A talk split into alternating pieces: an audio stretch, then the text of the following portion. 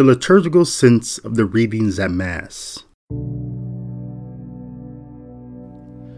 Just by observing the order of the Catholic Mass, its movements, its silence, its cadence, of all the things offered, both spoken and unspoken, we should never fail to notice that the trajectory of the liturgy is union with God. And because our highest expression of prayer, the Mass, is ordered toward our union with God, so should every other aspect of our life be.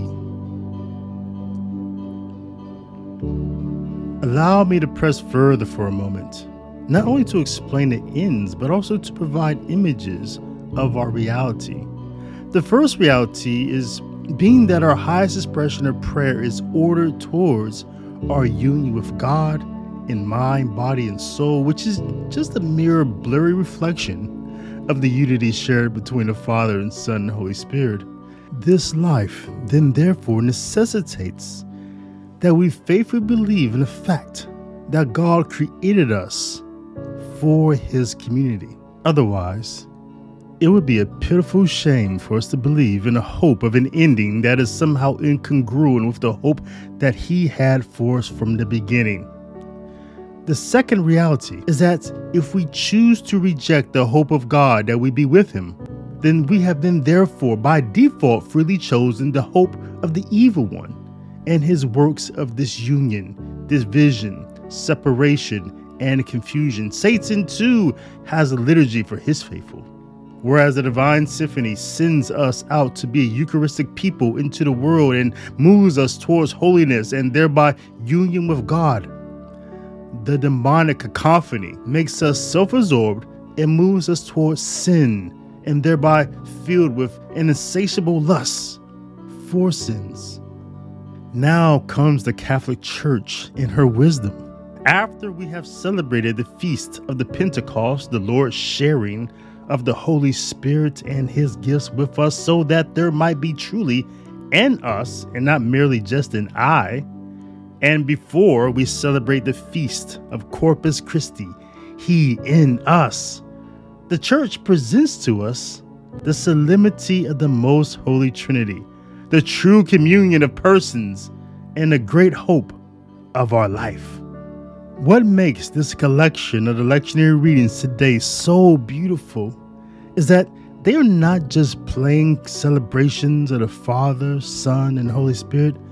Certainly, if they were, they would have been wonderful and beyond praiseworthy. Rather, each of the readings is like a song about the magnanimous work of the Holy Spirit to bring us into new life, a life that is in community and in communion with God.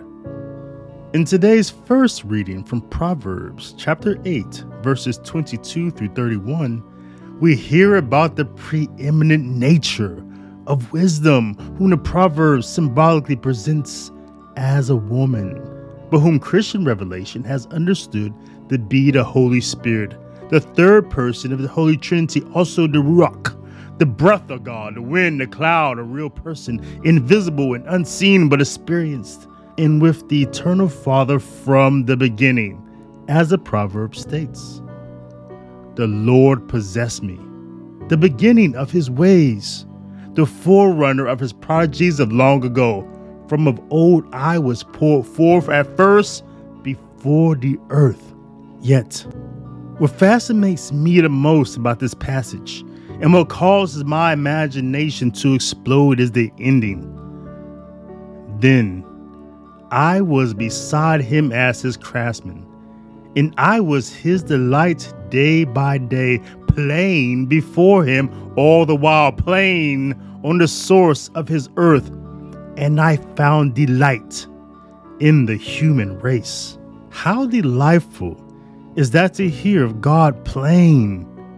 What does that even mean? What what does that even look like?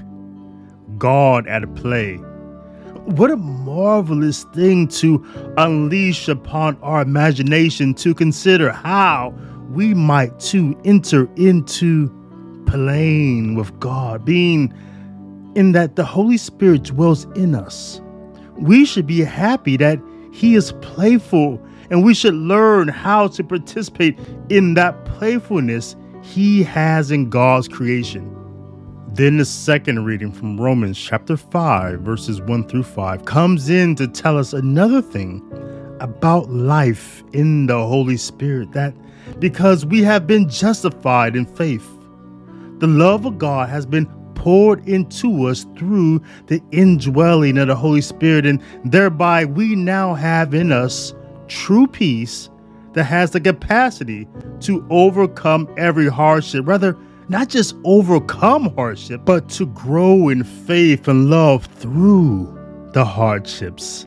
Imagine knowing that because you have the Spirit of God dwelling in you, that every trial that comes your way, you will not only pass the test, but by passing the test, you will have matriculated further into sainthood. My goodness. If we believe that, so many Catholics would be upset. If their life was too comfortable, they would be righteously angry. If something did not try to cause them to stumble, or if the devil did not try to attack them, or if they did not have something to suffer. So it is the gift of the Holy Spirit that gives us access to the community of God.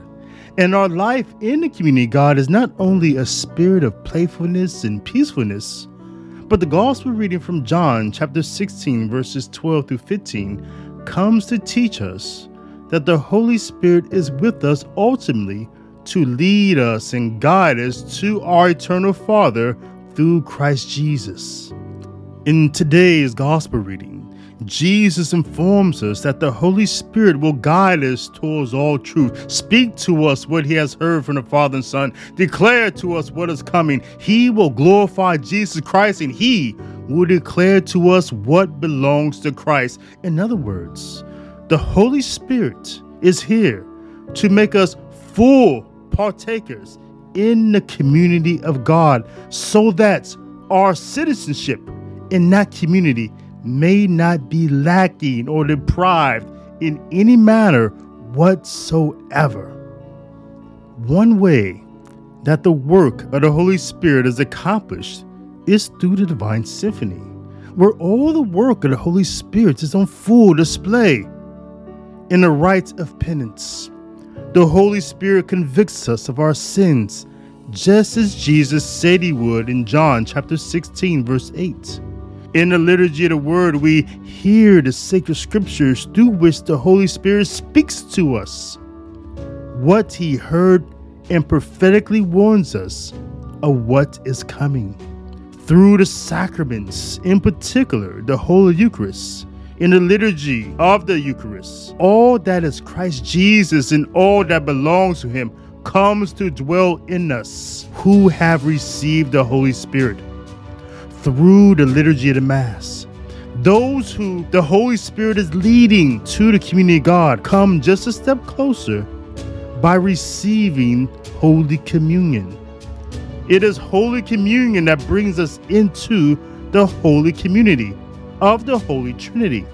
Then, in the last movement of the Divine Symphony, the concluding rite, we who have been given citizenship in the community of God are sent out into the world to be agents of communion so that we might bring more of the world into communion with God. If we all only believe that we serve a God who does not want us deprived or lacking in any good thing, we would run to Mass every day to matriculate ever so closer to our destiny and to be better equipped to serve Him which is to be in perfect communion with the Holy Trinity. This is just one way how the readings at Mass this Sunday connect to the liturgy and how the liturgy is forming us how to live our lives in the world. Be in the world which you have received through the liturgy. I am David L. Gray. Visit me online at davidlgray.info for more content and context about the liturgical sense of the scriptures.